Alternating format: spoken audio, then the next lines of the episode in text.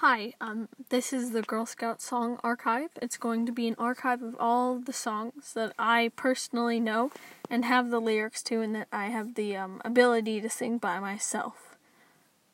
This is for Girl Scouts of now and, um, you know, the past and the future. Um, I learned all of these songs at a Girl Scout camp in Oklahoma, and they're very dear to my heart, and I'm sure that everybody will enjoy them. Where I'm from, we don't really sing that much, and I had to go somewhere else to be able to be in a culture where you sing at Girl Scout camp. But I hope that this archive helps change that because singing is a glorious, joyous thing to do with girls. So thank you for listening to my trailer. I hope you listen to the rest of the podcast. Bye.